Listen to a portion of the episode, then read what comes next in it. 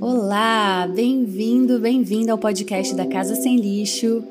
Eu sou a Nicole e essa é a terceira temporada do Muito Além da Ecobag, um podcast que nasceu desse projeto que está já há seis anos na estrada, ah, que envolve, começou com a nossa casa, comigo, com Paulo, Theo e a Nina, e hoje está em várias redes sociais. Ah, é muito legal poder entrar agora aqui nas plataformas de áudio e nós estamos indo então para o quinto episódio dessa terceira temporada. Vamos falar sobre o paladar. A ideia dessa temporada é promover um detox dos nossos sentidos, uma vez que é, creio que estão é, intoxicados creio que os nossos sentidos mais básicos foram corrompidos ao longo do tempo. E eu ouso dizer aqui que o paladar é certamente um dos sentidos mais desafiadores de aceitar mudanças para a maioria das pessoas. Nós nos distanciamos muito da natureza. E quando eu falo da natureza, na verdade já estou falando errado, porque nós nos distanciamos, na verdade, de quem nós somos, que é natureza. Ou seja, a gente parou de sentir ah, não apenas os cheiros, como eu falei na semana passada, mas os gostos naturais, né? A gente tem sido muito, muito influenciado por uma indústria que trabalha é, dia e noite para nos oferecer muitos produtos cheios de aditivos, uh, que são substâncias nada nutritivas que melhoram a aparência, o sabor, a textura, o tempo de armazenamento de alimentos, ou seja, promovendo uma praticidade, entre muitas aspas aqui, uh, da qual a gente uh, se tornou dependente. Então, esses dias eu li: por que, que ninguém é viciado em brócolis? Porque o brócolis não tem esses aditivos, né? O brócolis não foi feito por Deus para nos viciar. Nós podemos, nós temos liberdade de comer outros outras verduras, outros legumes, a gente não precisa ser viciado em nada. Uh, inclusive esses aditivos que a gente consome quase que diariamente, quando a gente pensa na grande população, é, ele está relacionado a males. Uh, muito comuns que a gente tem visto hoje, cada vez mais comuns, como alergias, hiperatividade e até o câncer. Bom, tem um dado que diz que a gente come, já que estamos falando de paladar, cerca mais ou menos um cartão de crédito de plástico por dia. E aí tem uma outra questão com relação ao paladar, porque além da gente estar tá super intoxicado no que diz respeito a gosto, a sabor, a gente isso está atrelado também ao tanto de plástico que a gente consome. Porque se você consome muita comida industrializada, por exemplo, elas vêm embaladas em geral em plástico.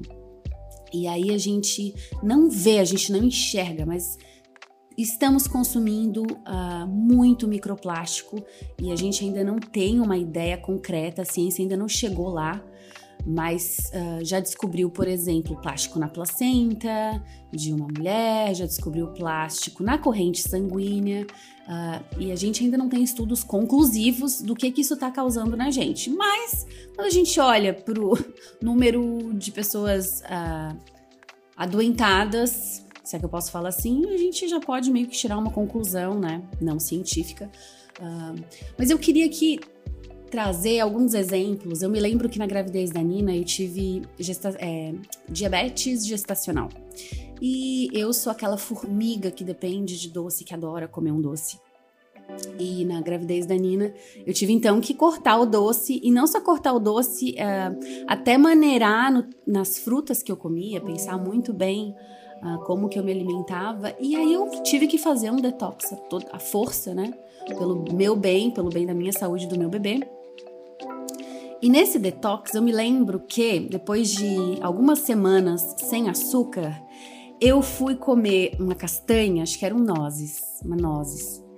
E eu nunca tinha é, sentido uh, o gosto real da nozes, como eu senti naquele dia uma nozes saborosa, quase que adocicada, sabe? Porque o meu paladar estava tão tão impregnado, tão corrompido, como eu falei aqui no início. E falei lá no início da temporada, tão corrompido que eu não sentia os sabores. E essa é isso que eu tenho experimentado nesses últimos seis anos, com idas e vindas. Às vezes na correria eu acabo né, comendo coisas que não devo, enfim, uma viagem, tenho que comprar alguma coisa assim, assado. Mas uh, tem em mim, existe em mim, habita em mim uma Nicole intencional de é, que quer muito mais. Quando possível comprar orgânicos, eu sei que isso ainda é muito inacessível para para a grande maioria das pessoas, mas a gente precisa, como a comunidade humana, trabalhar mais por isso, não é?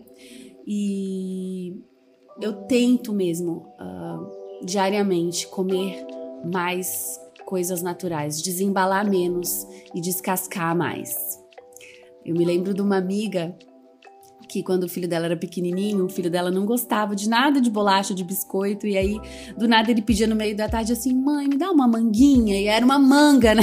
Que dava maior trabalho para para descascar, e ela falava assim: "Ai, meu Deus, por que, que ele não me pediu uma bolachinha, que era tão mais fácil?".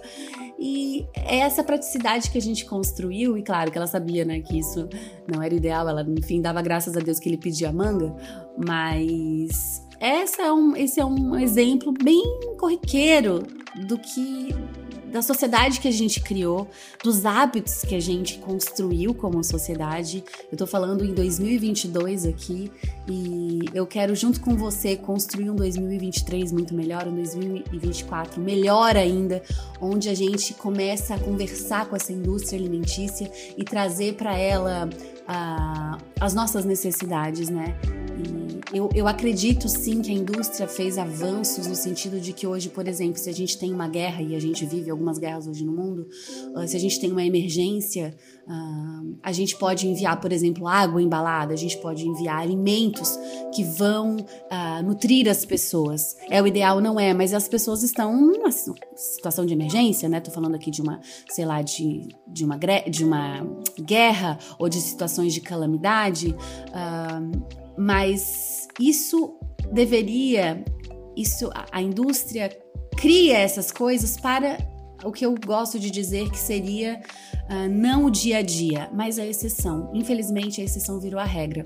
E hoje eu creio que muitas, milhares de famílias passam dias, semanas, se não meses, sem talvez experimentar o sabor de algo natural, algo sem agrotóxico, algum alimento puro de verdade, que veio de uma terra que não recebeu venenos, né? E, e o objetivo também dessa temporada é, é, te fazer, quem sabe, pensar, proporcionar, promover esse detox aí primeiro na sua mente, né? Como, à medida que também isso vai acontecendo na minha mente, porque o tempo inteiro eu tô me lembrando disso, mas de quem sabe a gente juntos dar, darmos as mãos, conversarmos com com quem está ao nosso redor produzindo. A indústria é feita de pessoas, né? Então conversarmos, eh, enviarmos e-mails uh, e promovermos essa, essa troca de ideias, porque a gente precisa e a gente quer construir um futuro possível para todo mundo.